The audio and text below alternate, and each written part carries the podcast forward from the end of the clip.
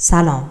قبل از اینکه روال عادی اپیزودهای رادیو شهرداش رو با هم بشنویم دلمون می‌خواست چند کلمه با شما صحبت کنیم. این اپیزود که اپیزود سوم رادیو شهرداش هست در زمستان 1400 ضبط شده و ما قصد داشتیم اون رو توی تابستان 1401 منتشر کنیم. اما با توجه به اتفاقاتی که در چند ماه گذشته افتاده تصمیم گرفتیم این اپیزود و اپیزودهای دیگه ضبط شده رو با تاخیر چند ماه منتشر کنیم. به امید روزهای بهتر.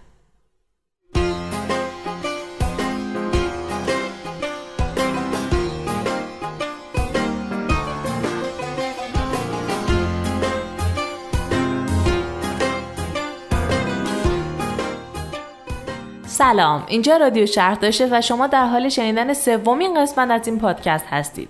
خوشحالیم که یه بار دیگه با این پادکست با شماییم.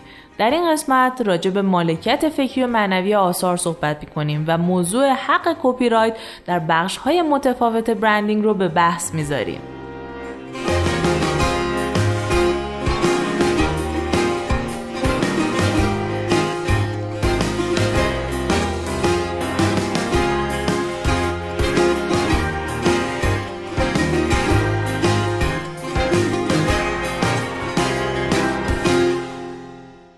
موضوع یکی از موضوعاتیه که همیشه راجع بهش صحبت‌های فراوونی بوده و مستقیما به مسئله دزدی از آثار هنری هم مربوط میشه. مسئله که ما توی اپیزود دوم پادکست رادیو شهرداش راجع بهش صحبت کردیم. البته اینجا از زاویه متفاوتتری به این داستان نگاه می‌کنیم. توی اون اپیزود نگاهمون به اثر خلق شده بود، روند خلاقیت و نتیجه گیری های جمعی راجبه به اثر. اما توی این اپیزود بیشتر به این نگاه می‌کنیم که وقتی اثر به دست کارفرما رسید چه اتفاقاتی می‌تونه راجع به اون و یا در ارتباط خالق اثر با خود اثر بیفته. برای درک بهتر این اپیزود لازمه که معنی مالکیت فکری رو بدونیم. مالکیت فکری یا معنوی در مورد خلاقیت های ذهن و اختراعات مطرح میشن و شامل دو دسته کلی مالکیت ادبی و هنری و مالکیت اقتصادی یا صنعتی همونطور که می‌بینید وجه اشتراک این دو حوزه حمایت از خلاقیت های فکریه. مالکیت معنوی برای هر کسب و کاری یک دارایی نامشهود اما ارزشمنده که احتیاجه تا از اون محافظت بشه تا مزیت رقابتی یک business حفظ بشه یا افزایش پیدا کنه. حالا مشکل ما از اینجا شروع میشه. با توجه به اینکه حقوق مربوط به مالکیت اقتصادی و صنعتی ارتباط نزدیکی با اقتصاد، تجارت و حوزه های ملموس مالی دیگه یک کسب و کار داره بیشتر بهش پرداخته شده و بیشتر راجع بهش صحبت شده و بخش مالکیت ادبی و هنری متاسفانه مقفول مونده.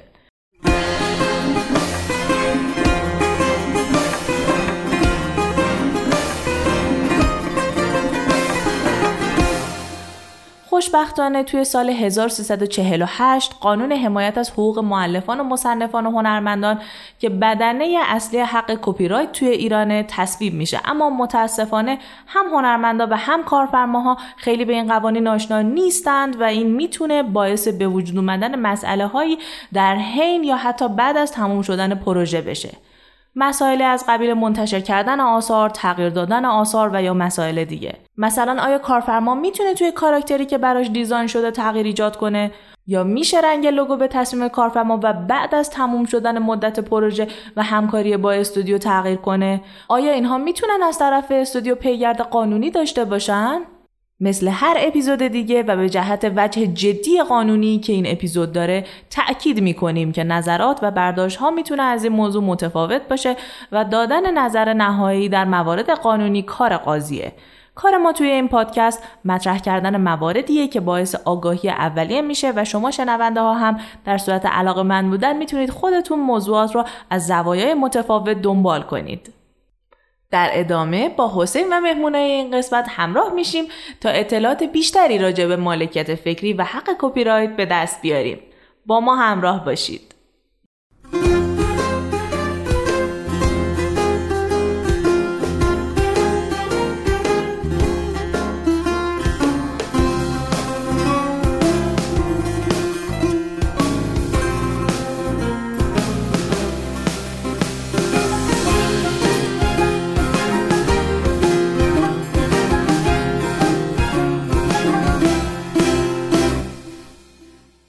سلام با بخش دیالوگ پادکست رادیو شهرتاش در خدمت شما هستیم.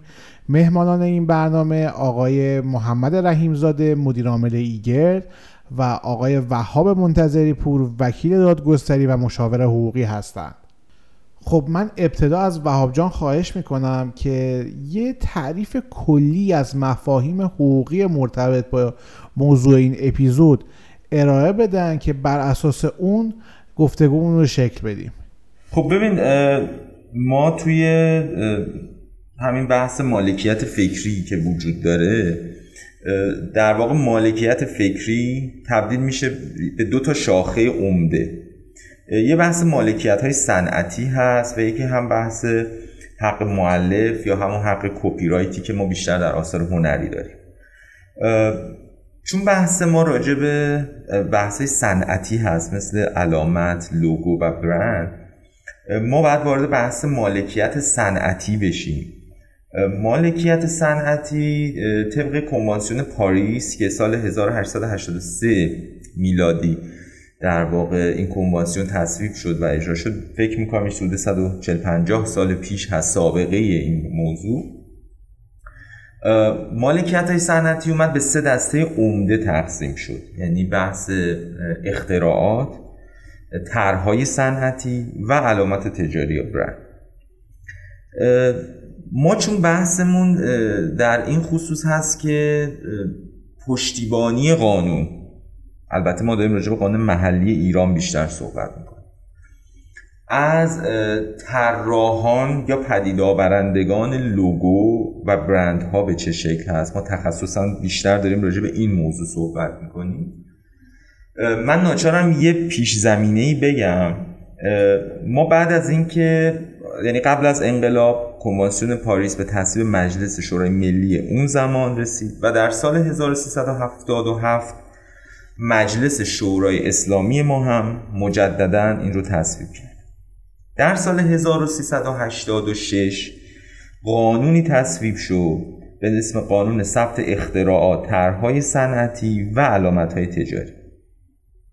حالا من نمی‌خوام وارد این قانون بشم چون قانون بسیار متولی هست و آینامه رو هم داره در خصوص نحوه ثبت مالکیت های صنعتی. اما یک موضوعی که به بحث ما خیلی اینجا می‌خوره این هست که قانون گذار در این قانون اومده توی ماده پنج ذکر می‌کنه که زمانی که شما می‌خوایم بیاین یک اختراعی رو ثبت بکنی باید نام مخترع رو هم عنوان کنید این خیلی نکته مهمیه. یعنی اینکه شما علاوه بر اینکه باید نام مالک رو داشته باشین احتمال داره مالک کسی غیر از مختره باشه احتمال داره کسی این رو خریده باشه. همونطوری که خب حالا در ادامه در قانون رو ذکر می‌کنه که این قابل نقل و انتقال هست منتها با یک تشریفات قانون ولی نکته مهم اینه که اینجا باید نام مخترع رو داشته باشیم. این رو ما در, در واقع ماده پنج داریم در بنده ه و واو که این خیلی نکته مهمیه. و بعد اومدیم در ماده 23 همین قانون. همین الزام رو برای طرح صنعتی رو هم گذاشته. یعنی فارغ از اینکه مالک این طرح صنعتی کی هست نام طراح باید در سند قید بشه و در سند هم نام طراح رو میارن در طرح صنعتی و نام مخترع رو میارن در ثبت اختراع. این خیلی نکته مهمیه که بعدا حالا توی آینامه توی ماده پنج آینامه در واقع و ماده هفتاد آینامه دوباره در خصوص طرح صنعتی در خصوص اختراعات اینها رو ذکر می‌کنه که حتما نام مالکا باشه. همونطوری که می‌بینید علت این که نام مخترع و نام طراح باید ذکر بشه حتی احتمال داره کل حقوق مادیشون رو نسبت به اون فروخته باشن. احتمال داره یک فرمولاسیونی رو یک کسی اختراع کرده باشه یا یک وسیله ای رو اختراع کرده باشه ولی کل حق مادیش رو فروخته باشه. حتی قانونگذار در واقع این رو پیش بینی می‌کنه که توی بند ه ماده پنج قانون میگه در صورتی که اختراع ناشی از استخدام یا قرارداد باشد حقوق مادی آن متعلق به کارفرما خواهد بود. یعنی احتمال داره که یک شخصی استخدام بشه برای اینکه یک چیزی رو اختراع بکنه. عنایت می‌کنیم. مثل مثلا عرض می‌کنم بحث داغ این روزها واکسن. احتمال داره یک کسی یک پزشکی یا یک تیمی استخدام یک شرکتی بشه برای اینکه یک فرمولاسیونی رو یک واکسنی رو یک دارویی رو اختراع بکنه. خب اون چون تحت قرارداد اون شرکت هست قطعا مالکیت مادی با کارفرما هست. عنایت می‌کنیم خب این اما سریعا توی بند بعدیش میگه نام مختره در گواهی اختراع قید می‌شود. یعنی اسم اون مختره باید قید بشه. در طرح صنعتی هم همچنین.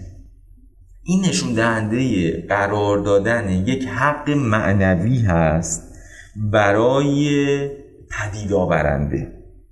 حالا ما من نمی‌خوام خیلی وارد بحث حقوقی بشم ولی بحث دو تا سیستم وجود داره سیستم کپی رایتی یا سیستم حق معلف توی کپی رایت یک جور حمایت های معنوی می شود از پدید آورنده.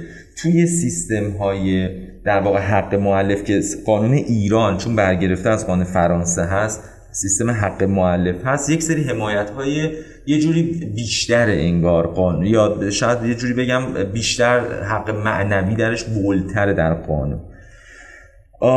در نهایت می‌خوام به شما بگم این دوتا موضوع خیلی در قانون چندین بار ذکر شده.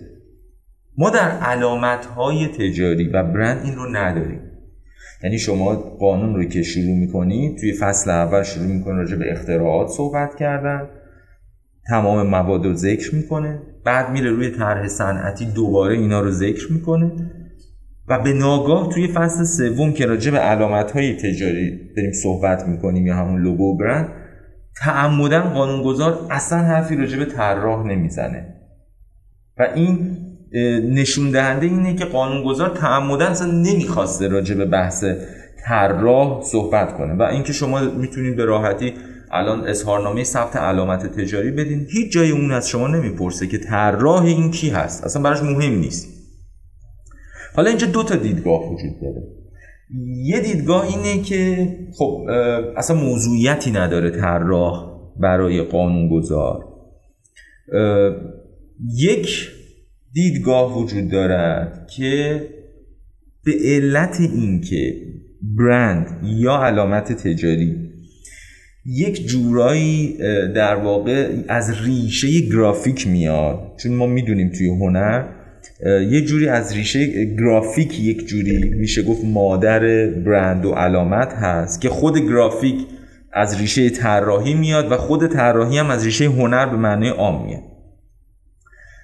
شاید قانونگذار به این دلیل ساکت بوده در بحث مالکیت های صنعتی در مورد برند و علامت که احساس می‌کرده این بعد بره زیر مجموعه حق معلف یعنی بعد بره زیر مجموعه قانون سال 1148 ما حقوق حمایت از معلفین مصنفین و هنرمندان من بیشتر روی این نظر هستم به شخص خودم به خاطر اینکه من نمی‌تونم قبول بکنم که قانونگذار یه قسمت مهمی از جامعه هنری یه قسمت بزرگی از بحث گرافیک کشور رو بیاد هیچ حمایتی رو ازش نکنه و هیچ حمایتی رو از پدید آورنده اون نکنه. شاید تا زمانی که ما داریم راجع به یک طراح گرافیک دانشجو صحبت می‌کنیم این قضیه اهمیت پیدا نکنه. ولی زمانی که میایم مثلا یه شخصی رو مثل استاد ممیز رو ما در نظر می‌گیریم که پدر گرافیک نوین ایران هستن. و برندها و لوگوهای بزرگی مثل دانشگاه علوم پزشکی شهید بهشتی مثل سایپا مثل سازمان آتش نشانی مثل شهرداری تهران. دیگه نمی‌تونیم این تصور رو بکنیم که قانونگذار هیچ گونه حمایتی از شخصی مثل استاد ممیز نداشته باشه. به خاطر همین من فکر می‌کنم که به علت اینکه قانونگذار ما در بحث حقوق مالکیت صنعتی احساس کرده که برند زیر مجموعه گرافیکه یعنی طراح اون زیر مجموعه گرافیکه و اون می‌تونه زیر مجموعه قانون سال 1148 ما قرار بگیره به خاطر همین دیگه نامی از طراح نبرده و اون رو ما می‌تونیم در واقع استنباط بکنیم از قانون سال 1148 مون. این نظر من هست چون در اونجا در قانون سال 1148 سراحتا یک تعریفی از اثر داده شده. اونجا هر چیزی که به وجود میاد رو اثر معرفی می‌کنه. حالا می‌تونه موسیقی باشه می‌تونه کار گرافیکی باشه. می‌تونه کار سینمایی باشه عکس یا هر چیز دیگری باشه. تعریفی که داره اینه که دارایی ادبی و هنری که حاصل خلاقیت و فکر هنرمند است. من وقتی که این رو می‌ذارم تطابق میدم با لوگو و برند و علامت می‌بینم دقیقا با این تعریف می‌خونه. بنابراین این نظر منه که قانونگذار این رو در واقع داره پاس میده به قانون سال 1148 پس قطعا بحث های مالکیت مادی و معنوی اون برمیگرده به قانون سال 1148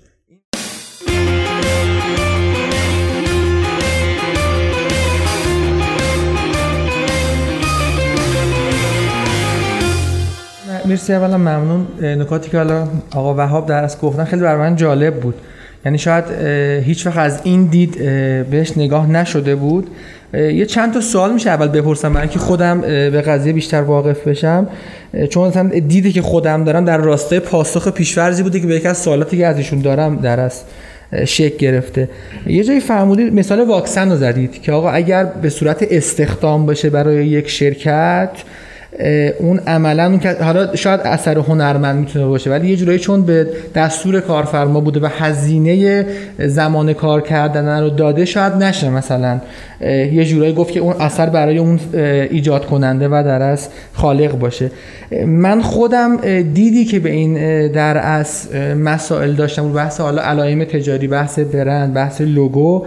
این بود که یه جورایی درست قرارداد استخدام حضور تو شرکت من نیست ولی یه قرارداد پیمانکاری یه جورایی هست. که من به یک شرکتی اومدم یک پولی پرداخت کردم بابت اینکه با توجه به تجربه‌ای که داره با توجه به توانایی‌ای که داره یه وقتی رو برای من بگذاره اون چیزی که من می‌خوام و برای من درست ایجاد بکنه. یک جورایی شاید سفارشی سازی باشه. من یعنی نمی‌دونم شاید فرقش رو نمی‌دونم درست می‌تونم بیان کنم یا نه. یعنی من این استخدامه رو با اون قرارداد پیمانکاری از لحاظ قانونی یک جور می‌بینم. حالا شاید قرارداد بین یک کارفرما و کارمند قرارداد وزارت کاری باشه که تو شرح وظایف میآید. شاید قرارداد من و یک شرکت دیگه پیمانکاری باشه که قرارداد و مثلا یه قرارداد فیما بین دو تا حالا مجموعه می‌تونه باشه. این حالا اگر توضیح در رابطه این برید حالا دیدم درسته یا نه. حتما.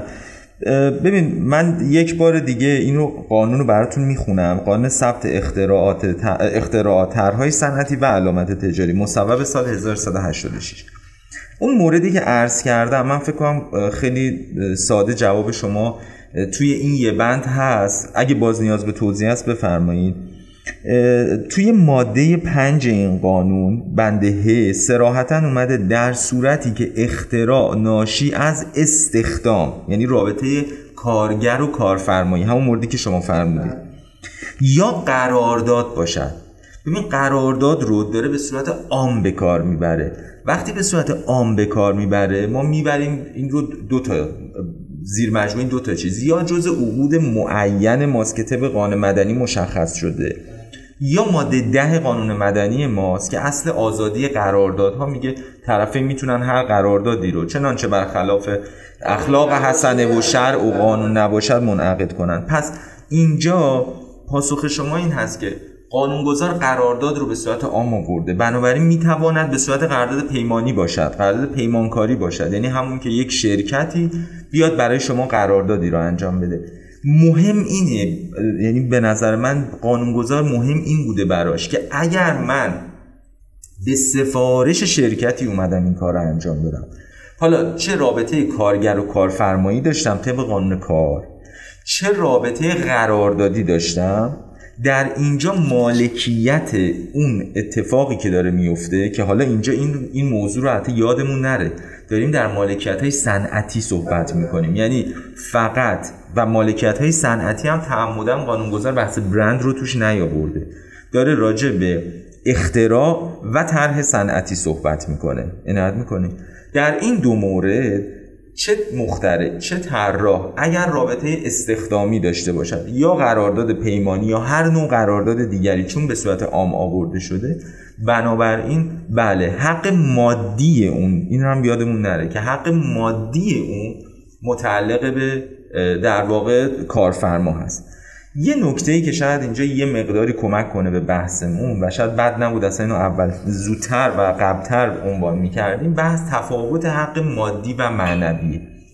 ببینید زمانی که مختره زمانی که طراح اون حالا کار خودش رو حاصل کار خودش رو که نتیجه ایدهشه نتیجه خلاقیتشه و کار صنعتیش هست رو زمانی که داره واگذار می‌کنه صرفا داره حق مادی اثرش رو در واقع به فروش میرسونه یا عرضه می‌کنه.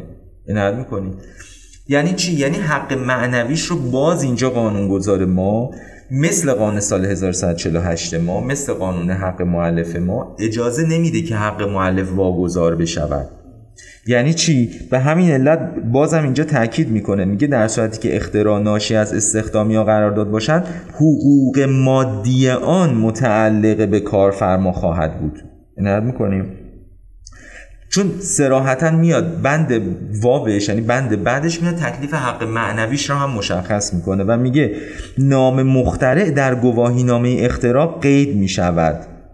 عنایت می‌کنه این یعنی چی؟ مثل اینکه ما توی حق معنوی حالا جلوتر صحبت می‌کنیم توی قانون 48 توی حق معلف آثار هنری یکی از نتایج حق معلف حق احترام به نام هنرمند هست. یعنی اینکه اگر من یک جای یک اثری رو از هنرمند ارائه دادم حتی اگر مالکیت مادیشو خریده بودم قبلا اجازه ندارم بدون ذکر نام ایشون اون اثر رو شو کنم و نمایش بدم. اینجا هم دقیقا همین رو داره میگه. میگه نام مخترع در گواهی نامه قید باید بشد مگر اینکه کتبا از اداره مالکیت صنعتی درخواست کند که نامش ذکر نشود. عنایت می‌کنی؟ می‌تونه خودش بگه آقا من ناممو نمی‌خوام ذکر کنم. هر گونه اظهار یا تعهد مختره. مبنی بر اینکه نام شخص دیگری به عنوان مختره قید گردد فاقد اثر قانونی است. این این نکته خیلی مهمیه که قانونگذار ما حواسش به این موضوع بوده که مخت اگر من وهاب امروز اومدم یک اختراعی کردم فردا حتی اگر بیام بگم اداره محترم مالکیت های صنعتی شما بیا نام برادر من رو دوست من رو بگذار به عنوان مختره قبول نخواهد کرد. چرا؟ میگه حق معنوی طبق قانون سال 1148 ماده فکر می‌کنم 17 و 18 اصلا قابل واگذاری نیست. شما تحت هیچ شرایطی اجازه نداری واگذار کنی. می‌تونی بگی نام من رو نزن ولی اجازه نداری بگی که نام شخص دیگری رو به جای من بزن. به خاطر همین در پاسخ سوال شما دو نکته. یکی اینکه حق مادی کاملا قابل واگذاری هست چه به صورت قرارداد کارگر و کارفرما یا قرارداد پیمانی. دو اینکه فقط و صرفا حق مادی قابل واگذاریه. حق معنوی تحت هیچ عنوانی قابل واگذاری نیست و نام مختره نام طراح باید قید بشه. احساس می‌کنم که اتفاقا کارفرما و کسی که حالا اون میشه گفت پیمانکار چون واقعا کسی که طراح واقعا نمیشه در زمره کارگر اسمش حالا شاید توی ایراد مثلا قانون ما باشه که هر کسی که به ازای کاری پولی انجام میده مثلا نام بردش رو به این صورت خطاب کرده.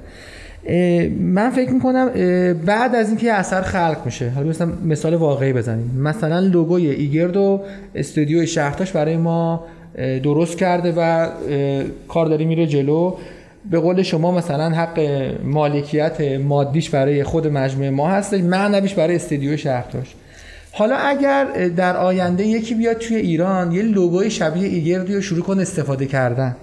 اون موقع منی که مالکیت مادی دارم ایشونی که مالکیت معنوی داره هر دو اصلا هم جبهه هستیم که چرا داری از این استفاده می‌کنی؟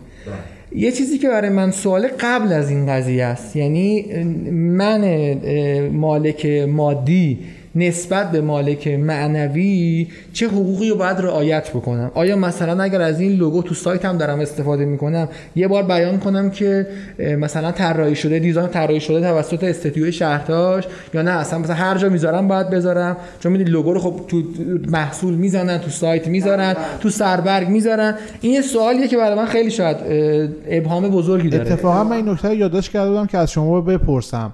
یعنی حالا محمد جان این رو از زاویه مدیر عامل ایگر مطرح می‌کنن. من هم به عنوان نماینده استودیو تو پروژه های برندینگی که انجام میدیم نمی‌تونم توقع داشته باشم که هر جایی که به طور مثال ایگرد می‌خواد از لوگوش که توسط استودیو دیزاین شده استفاده بکنه نام و مثلا لوگوی استودیو رو اونجا درج بکنه.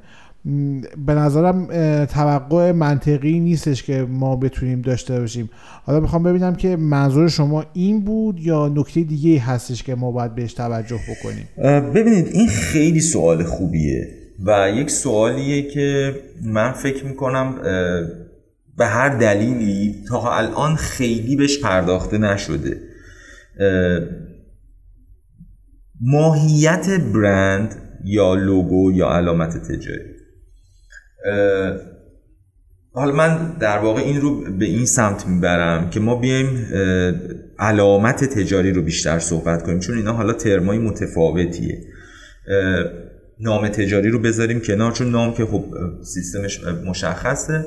ما بیشتر داریم راجع به برند صحبت می‌کنیم که احتیاج به یک کار گرافیکی داره که توی اون بحث قانون سال 1148 ما به عنوان اثر قابل حمایت یعنی یک دارایی که حاصل فکر و خلاقیت. برند من فکر می‌کنم یا علامت تجاری چون یک خاصیت بینابینی داره. یعنی نه ما می‌تونیم به صورت کامل اون رو یک اثر هنری صرف بدونیم مثل یک تابلوی نقاشی. و نمی‌تونیم اون رو در زمره مالکیت های صنعتی صرف بدانیم. گرچه که در قانون ما کاملا زیر مجموعه مالکیت های صنعتی. چه در قانون ما چه در کنوانسیون پاریس. عنایت می‌کنیم یعنی ما اگه بخوایم خیلی قانونی و کلاسه شده جلو بریم قطعا زیر مجموعه مالکیت های صنعتیه. ولی از اونجایی که در قانون ما هیچ تعریفی ارائه نشده از اینکه خالق اون برند چی کار است و چه حقوقی دارد و اینکه در سند مالکیت علامت تجاری هیچ نامی از طراحش برده نمی شود همونطوری که قبلا صحبت کردیم در اختراعات و طرحهای صنعتی اون الزام وجود داشت در علامت ها وجود نداره. من فکر می‌کنم یه چیز بینابینیه. یعنی علامت و برند ما یه جوری این وسط گیر کرده. نمی‌تونیم صد درصد زیر مجموعه طرحهای مالکیت های صنعتی اون رو بدانیم. گرچه که قانونا هست. ولی از اون طرف هم می‌تونیم نمی‌تونیم صد درصد بگیم حقوق معلفه ببینید سوالی که دوست من پرسیدن ما توی قانون سال 1148 مون قانون حمایت از معلفین، مصنفین و هنرمندان مواد 17 و 18 دو تا الزام رو داریم برای حق معنوی. ببینید شما فارغ از این که اثر رو حق مادیشو خریده باشین یا نخریده باشین حق معنوی هنرمند سر جاش هست. حالا ما تصور می‌کنیم که من فکر می‌کنم پیش زمینه سوال شما این بود با این پیش زمینه بود که شما حق مادی رو خریداری کردیم خب دو تا نکته وجود داره برای حق معنوی. حتی اگر شما مالکیت کامل مادی اون اثر رو خریداری کرده باشید یک حق احترام به نام هنرمند هست. یعنی شما هر جایی که اون رو اون اثر هنری رو دارین ارائه میدین باید نام هنرمند رو ببرید. عنایت می‌کنید حتی اگر مالکش باشید. یعنی شما نمی‌تونید مثلا عرض می‌کنم نامش رو عوض کنید بگین این مثلا کار من بوده یا هر چیز دیگه حق معنوی. اینو یادمون باشه تحت هیچ شرایطی قابل واگذاری نیست. حتی اگر خود هنرمند بخواهد. خود هنرمند می‌تواند نام خودش رو قید نکند. ولی نمی‌تونه بگه این نام من نباشه نام آقای X یا خانم Y رو بگذاریم. یک این هست. دو حق احترام به تمامیت اثر. یعنی چی؟ یعنی اینکه زمانی که من نمی‌تونم بیام یه تابلو یا یک عکس رو در نظر بگیرم و بیام یک سری ادیت روی این بکنم ویرایشش بکنم بدون اجازه از هنرمند اصلی. عنایت می‌کنیم این خیلی نکته مهمیه. ما تو ایران خیلی از این قافلیم توی قانون سال 1148 سراحتا به این اشاره شده. حالا ما تو کنوانسیون خارجی هم مثل کنوانسیون برن داریم ولی حالا فعلا چون ما ایران نپیوسته به اون کنوانسیون ها راجبش صحبت نمی کنیم ولی نکته مهم اینه که مثلا عرض می‌کنم یک فیلم ساز وقتی یک فیلمی رو می‌سازه حتی اگر من آمدم و حق مادی اون رو خریدم اجازه ندارم یه تیک فیلم رو بردارم. عنایت می‌کنید؟ که بارسترین نمونهش سانسوره که حالا از سینمای قدیم امریکا وجود داشته تا الان در ایران و برخی کشورهای اگر که قرار فیلم سانسور بشه اگر قرار یه تیکش بیاد باید مجوز خالق اون اثر باشه. اگر قراره در عکس edit ی ایجاد بشه یه تیکش رنگی بشه سیاه سفید بشه قراره یه تیکش cut بشه برداشته بشه یا کلاژ بشه یا هر اتفاق دیگری قراره روی عکس بیفته باید و باید اجازه هنرمند رو بگیرم. هنرمند می‌تونه اجازه بده. هنرمند می‌تونه اجازه اقتباس از اثرش رو بده. می‌تونه اجازه بده که در واقع تغییراتی روی اثرش ایجاد بشود. ولی این که کسی بدون اجازه من بگم من یه عکسی رو خریدم مثلا متعلق به آقای عباس کیارستمی و من میام من عکس رو خریدم دیگه. این میلیون تومن پول دادم عکس رو خریدم.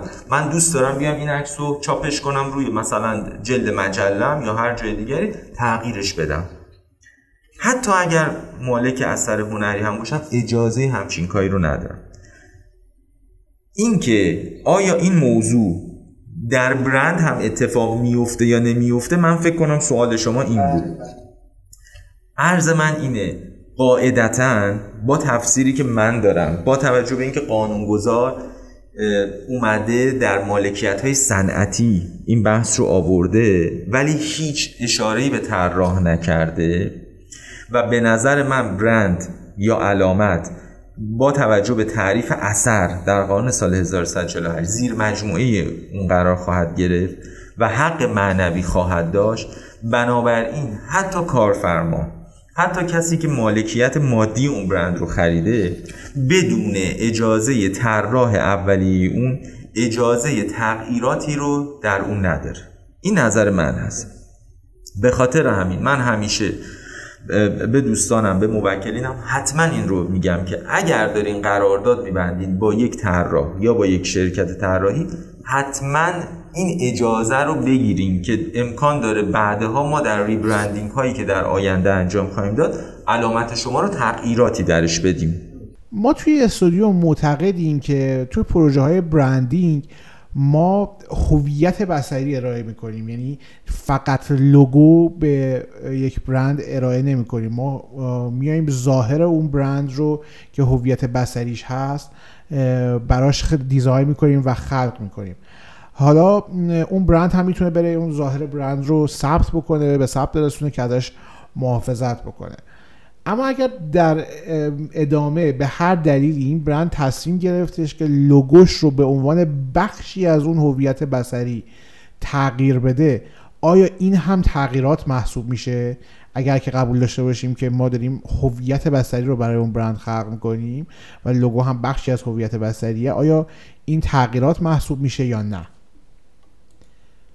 یعنی آیا تغییر در لوگوی که باعث نقض حق مالکیت معنوی designer میشه یا اینکه اینکه ما لوگو رو کلا استفاده نکنیم و جایگزین بکنیم باعث تغییر ایجاد تغییر در هویت بصری و نقض مالکیت معنوی می‌شود یا خیر؟ ببینید تفسیر من بر این هست که کارفرما یا مالک می‌تواند کما اینکه امروز روز اتفاق میفته می‌تواند حالا یا از طریق مسابقه یا از طریق اینکه با چند تا شرکت به صورت موازی و همزمان کار بکنه و بیاد بگه که برای من لوگو یا علامتمو طراحی کنید در نهایت یکی از این علامت ها انتخاب بشه. یا اینکه اصلا انتخاب بکنه بگذاره بعد پنج سال تصمیم بگیره علامتش رو عوض کنه. مثل خیلی از ریبرندینگ هایی که می‌دونیم اتفاق افتاده در مخصوصا شرکت های خارجی. من فکر نمی کنم محدودیتی برای اون شرکت باشه. من می‌تونم یک اثر هنری رو مالکیت مادیش رو بخرم. اینکه استفاده ازش بکنم یا نکنم اون یه بحث علاهده است عنایت می‌کنیم مگر اینکه مگر اینکه اینها رو در قراردادهای خصوصی خودمون بیایم طبق ماده ده قانون مدنی بیایم یک سری الزاماتی رو برای هم ایجاد کنیم. ولی از نظر من با توجه به اینکه ما تا زمانی که منع قانونی برامون گذاشته نشده باشه می توانیم از اختیارات خودمون استفاده بکنیم؟ من فکر نمی کنم مشکلی باشه از اینکه شرکتی بخواد از یک برندی که براش قبلا طراحی شده استفاده بکند یا نکند. خب مرز این کجاست؟ یعنی تا کجا تغییر محسوب میشه؟ از کجا کنار گذاشتن محسوب میشه؟ نحوه تشخیصش و مرز این کجاست؟ دقیقا سوال بعدی من همین. ببینید فکر کنم هم ماده ده دیگه درسته؟ چون قانون به سراحت ذکر نکرده عملا فکر کنم این قرارداد بیشترش باید روی اون قرارداد فیما بین حل بشه. مثالی بین من و محمد با توجه به اینکه ما سابقه همکاری با هم داریم و شنوندگان می‌تونن برن توی وبسایت استودیو شهرتاش و پروژه design برند ایگرت رو ببینن. ما خب سابقه کار داریم با هم و مثلا لوگوی ایگرت رو استودیو شهرتاش design کرده و لوگوی ایگر یه ترکیبی از حرف ای و جی و حرف اول ایگر که سر یک فیل رو شکل دادن و نقطه هم اونجا وجود داره که چشم اون فیل رو به نمایش در میاره. من به عنوان نماینده استودیو ممکنه که اگر که محمد و ایگر تصویر بگیرن که اون نقطه رو جابجا جا بکنن و مثلا از کنار اون حرف جی بیارن به مرکزش به نظرم بیاد که وا ویلا این لوگو اصلا کنفیکون شد دیگه قابل تشخیص نیست. کلا اصلا این لوگو کجا اون لوگوی قبلی کجا و از نظر محمد ممکنه اینجوری باشه که نه. این مثلا نهایتا یه یه ذره نقطهش جابجا شده. حالا حرف نمی‌خوام تو درش بذارم اینجا خودش هست و توضیح میده. نه من بحث من تا سوالم همین بود که این آیا چون من که متوجه شدم تا اینجا حالا من با ماده ده آشنا بودم چون تو قرارداد کارفرمایی هم هست. اگر قانون به سراحت چیزی رو نفی یا مثلا اجبار نکرده شما طبق قرارداد فیلم بین می‌تونید نو بگید آقا این برای ایشونه که این نه حالا راجع به همین این شما می‌تونید بگید که یه تغییر دیگه من اجازه شو از قبل گرفتم. خب همین یه سوال این بود که آیا در قانون ذکر شده یا نه؟ من اگر این کار رو انجام بدم شاید از او چیزی مثلا یه پرده رنگ روشن‌ترش کردیم. آیا در قانون ذکر شده تغییرات تعریفش ما وقتی داریم راجع به حق احترام به تمامیت اثر صحبت می‌کنیم شامل هر چیزی می‌تونه باشه. یعنی حتی من می‌تونم بگم فیلتر اینستاگرام می‌تونه موثر باشه. یعنی یه عکسی که مثلا سیاسفید بوده یکی بیاد یه فیلتر دیگه ای روش بذاره. یا مثلا توی فتوشاپ فیلتر دیگه ای روش بذاره این منتها ما بحث اونجا راجع به آثار هنری نیست. اینو یادمون نره. ما داریم راجع به برند و علامت صحبت می‌کنیم. ببین من یه توضیح راجع به حق معنوی بدم که اصلا حق معنوی برای چی به وجود اومده؟ ببین حق معنوی وابسته است به شخصیت هنرمند. یعنی علت این که ما حق معنوی رو ایجاد کردیم به خاطر شخصیت هنرمنده. یعنی این, این, اینجاست که بعد شخصیت و اون ذات اون هنرمند خیلی بولتره. توی بحث حقوق مادی انقدی ما بحث شخصیت رو نداریم. ولی توی حق معنوی دقیقا داریم راجع به شخصیت هنرمند صحبت می‌کنیم. چرا اجازه نمی‌دهد قانونگذار که ما بیایم اثر رو تغییر بدیم؟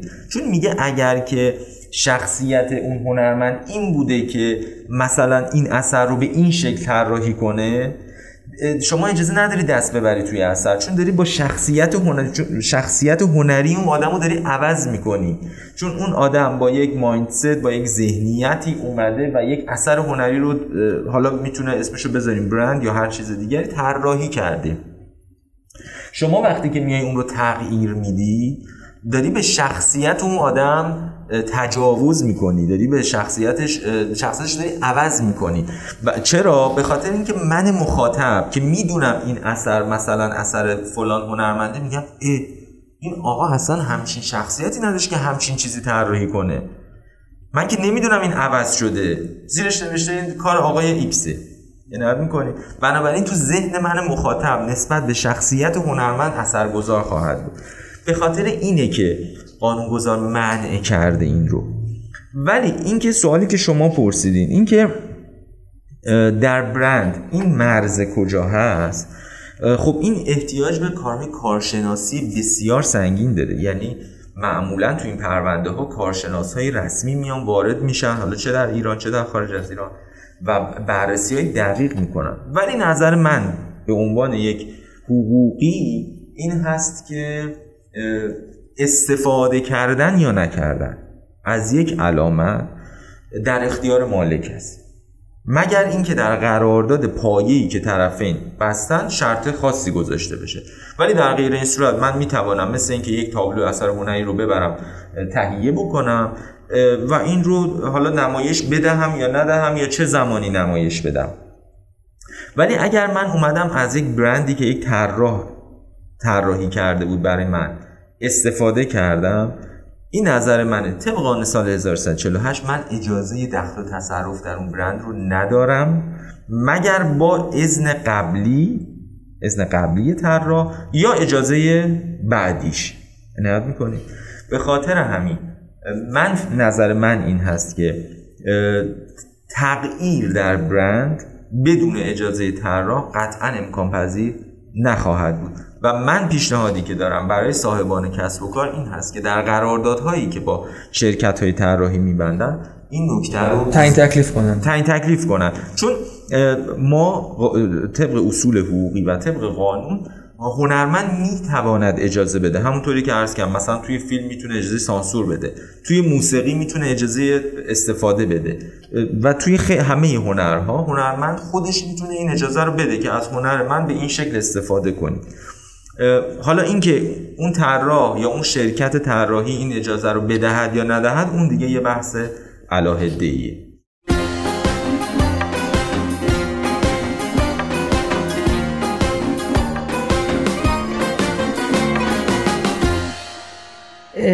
در طرف مقابل چون اتفاق برای ایگرت قبل از استودیو شهرتاش افتاد یه بنده خدایی اومد به عنوان گرافیست استخدام شد و در شرح وظایفش ذکر شد که طراحی لوگوی مثلا مجموعه ایگرت بعد از 6 ماه که این طرح به ما تحویل داده شد و ایشون خب بعدش می‌خواست بره چون کارش تموم شده بود نه واقعا قراردادش هم 6 ماهه بود. ما یه search ی تو اینترنت کردیم و تو گوگل عکس رو دادیم دیدیم اصلا یک عین لوگوش در آمریکا وجود داره. عین اون لوگو رو به ما تحویل داده بود. می‌خوام بدم برای کارفرما هم آیا این چون مهمه برای خیلی مهمه. و نمی‌تونن همه کارفرما همون موقع چک کنن که آیا مثلا اون اثری که قرار بوده خلق بشه منحصرا برای کارفرما اگر کپی باشه از یک به قول برند دیگه ای لوگوی دیگه ای قابل پیگیری هست یا نه؟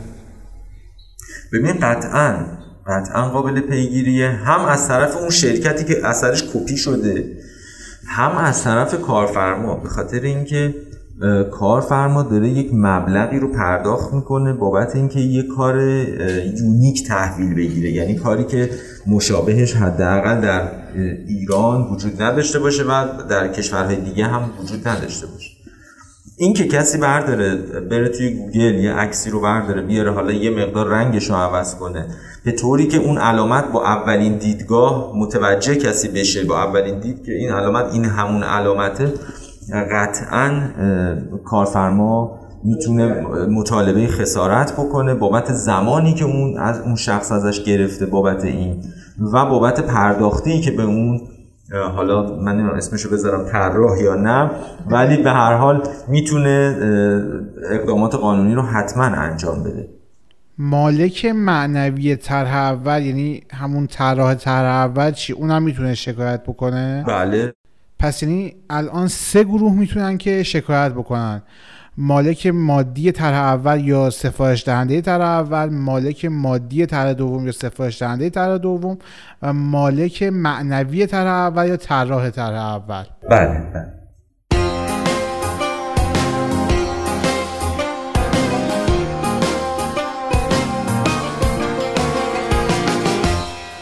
ما توی همون قانون ثبت علامت های تجاری ماده 48 و 49 اومده یک سری توضیحاتی داده. عنایت می‌کنه. اولا که حالا گفته که باید این تغییرات حتما باید از طریق اداره ثبت اتفاق بیفته. یعنی باید از طریق دفترخونه اسناد رسمی نقل و انتقال صورت بگیره بعد در اداره ثبت علامت های تجاری تایید بشه. اما نکته مهمی که اینجا آورده این هست که تغییر در مالکیت ثبت علامت در صورتی که در مواردی مانند ماهیت مبدع مراحل ساخت خصوصیات یا تناسب با هدف کالاها یا خدمات سبب گمراهی یا فریب عمومی شود معتبر نیست. این یعنی اومده یه مرحله سختش کرد. در ادامه میگه هر گونه تغییر در مالکیت ثبت یک علامت یا مالکیت اظهارنامه مربوط به آن منوط به موافقت قبلی رئیس سازمانه پس اومد چیکار کرد؟ اومد داره هی سختش می‌کنه که هر کسی نتونه بره این علامت رو هی دست به دست بچرخونه. گفت اولا تشریفات قانونی باید رعایت بشود. دو بعد به تایید ریاست برسد.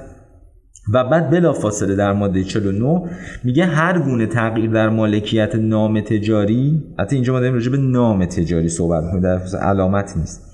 باید همراه با انتقال مؤسسه یا بخشی از آن که به نام مزبور شناخته می شود صورت پذیرد.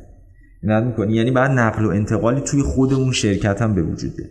هر زمینه که قانونگذار اومده اینها رو سخت کرده به خاطر اینکه جلوگیری کنه. چون تمام هدف قانونگذار از ایجاد این قوانین این هست که مردم و مخاطب و اون مشتری نهایی به اشتباه نیفته. یعنی اینکه بیاد علامتی رو ثبت بکنه که شبیه یک علامت دیگه باشه. چه در اون رسته؟ باشه حتی قانونگذار میگه میگه اگه در اون رسته باشه که اصلا هیچی. اگر عین یا شبیه باشه. اگر در رسته دیگه ای باشه در طبقه دیگری باشه اگر این شباهت قانونگذار سراحتا میگه باعث ایجاد یک توهم یک اشتباهی در ذهن مخاطب بشه که این محصوله همون محصوله قطعا از ثبتش جلوگیری به عمل میاد. یه روشی که برای قیمت گذاری توی پروژه‌ای که خارج از کشور انجام میشه وجود داره اینه که بر اساس بزرگی یا کوچیکی اون کسب و کار استودیوهای آژانس های یا شرکت های design و branding هزینه اون پروژه رو تعیین می‌کنن. یعنی اگر که یه پروژه پروژه local باشه مثلا فرض کنید که یک نونوایی باشه که قراره که فقط مثلا توی یه محلی از یک شهر فروش داشته باشه یک جوری هزینه رو قیمت گذاری می‌کنن یا یک corporate multinational و پروژه‌ش رو جور دیگه ارزش گذاری می‌کنن. حتی اگر که سرویس های خروجی از لحاظ کمیت با هم تفاوتی نداشته باشه. این یه موردیه که نکته که در ادامه می‌خوام بگم رو مورد اهمیت قرار میده و مورد دیگه این که فرض بکنید که محمد رحیمزاده به استودیو شهرتاش مراجعه می‌کرد و به جای اینکه بگه که من یه شرکتی می‌خوام داشته باشم که اسم برندش ایگرده می‌گفت من یه خیریه ای می‌خوام داشته باشم که اسم برندش ایگرد هستش. و شما بیایید مثلا این برند رو دیزاین بکنید و حواستون هم باشه این پروژه پروژه خیریه است و ما هم تو استودیو شهرتاش رو حساب CSR بون مسئولیت اجتماعی استودیو می اومدیم و این پروژه رو مثلا با عدد متفاوتی هزینه متفاوتی یا مثلا رایگان انجام می‌دادیم. اون وقت محمد می‌تونست که این رو ورداره و ببره و به جای اینکه برای خیریه ای استفاده بکنه برای شرکتش استفاده بکنه در حالی که شرایط و هزینه متفاوتی رو هم برای این پروژه پرداخت کرده بود. آیا اینجا اون وقت طراح می‌تونه شاکی بشه که آقا من این رو برای چیز دیگه ای دیزاین کرده بودم و استفاده دیگری ازش شد؟ آیا این حق رو داره که اینجا این مطلب رو بهش معترض بشه. ببین با توجه به اینکه خب اصولا قراردادی باید وجود داشته باشه و اون قرارداد توی اون قرارداد معمولا توی قرارداد طراحی ما خودمون همیشه میگیم که مشخص کنیم که دقیقا این لوگو این برندی که داره طراحی میشه این علامت تجاری که داره طراحی میشه بابت چی هست؟ من دارم اینو برای یک کارخونه مواد غذایی تولید می‌کنم یا دارم برای یک خیریه با موضوع مثلا بیماران سرطانی تولید می‌کنم یا دارم با مثلا یک کار کاملا خدماتی این رو تولید می‌کنم این رو طراحی می‌کنم. من به نظرم با توجه به اینکه هدف و مقصود اون موضوع بوده می‌تواند طراح فردا مدعی بشود به خاطر اینکه این باز هم برمیگرده چون به شخصیت طراح برمیگرده و طراح فردا میگه آقا شما افرادی که در همسنف من هستن فردا می‌دونن که من برند فلان کارخونه مثلا تولیدی رو این برند کار منه. بعد نمی‌دونن که شما به من گفته بودی که من می‌خوام برم یه مغازه مثلا دو در دو تو بازار بزنم. اینا فکر می‌کنن که من از روز اول می‌دونستم این برند برای اونه. انت می‌کنی. به خاطر همین من فکر می‌کنم اونجایی که با توجه به شخصیت هست و مستقیما شخصیت هنرمند رو می‌تونه زیر سوال ببره می‌تواند ادعاهایی رو انجام بده. گرچه که این این مباحث اینو به شما بگم در کشور ما پایه هاش هنوز گذاشته نشده و بسیار ما در قدم های بسیار اولیه هستیم و بسیار این مراحل در کشور ما سخت و نه, نه کارشناسانش رو به اون صورت داریم کارشناسان خوبی داریم. ولی اینکه بخوان اینقدر دقیق وارد این مباحث بشن میزان خسارت این موضوع رو حساب بکنن بسیار کم هست. ولی به نظر من با توجه به اینکه شخصیت هنرمند رو می‌تونه زیر سوال ببره قطعا می‌تونه هنرمند ادعایی داشته باشه. وحب جان من وقتی داشتم برای این اپیزود آماده می شدم یه مصاحبه از شما خوندم چند سال پیش با خانم سباه درخانی خبرنگار حوزه تئاتر خبرگزاری ایلنا. بله. که به شما اون موقع فرموده بودین که یادمان باشد قانون همیشه یک قدم عقبتر از وقایع است. یعنی ابتدا واقعی رخ می‌دهد و بعد قانون خودش را با آن منطبق می کند متاسفانه در ایران مشکل این است که فاصله این اتفاق با قانونگذاریش بسیار زیاد است و تا این فاصله پر بشود سالها طول می کشد و حالا وقتی داشتم اینو میخوندم به نظرم رسید که احتمالا در زمینه دیزاین هم نسبت به حوزه های نمایشی مثل تئاتر این فاصله خیلی بیشتر هم ممکنه باشه. قطعا قطعا. حالا من تعجب کردم که شما مصاحبه ولی ببینید خب واقعیتش اینه. ما در جهان این اتفاق همیشه هست. یعنی اصطلاحی که ما همیشه قانون یک یک قدم عقب‌تره. ببینید الان در اتفاقاتی که داره در دنیا میفته ما الان social media اومد اومدیم قوانین اون رو تازه داریم به روز می‌کنیم. یهو cryptocurrency اومد. حالا دویدیم که قوانین اون رو درست کنیم. متاورس اومد. حالا اینو داریم بدو بدو می‌دونید؟ همش قانون دنباله و انقدر سرعت تکنولوژی بالا رفته در ده 20 سال اخیر که قانون تا بیاد خودش رو بهش برسونه واقعا زمان می‌بره. ما الان یه بحثی هست که مثلا الان نمی‌خوام واردش بشم چون وارد بشیم دو سه ساعت خودش بحث همین بحث علامت های تجاری بحث آثار هنری توی متاورسه. عنایت می‌کنیم.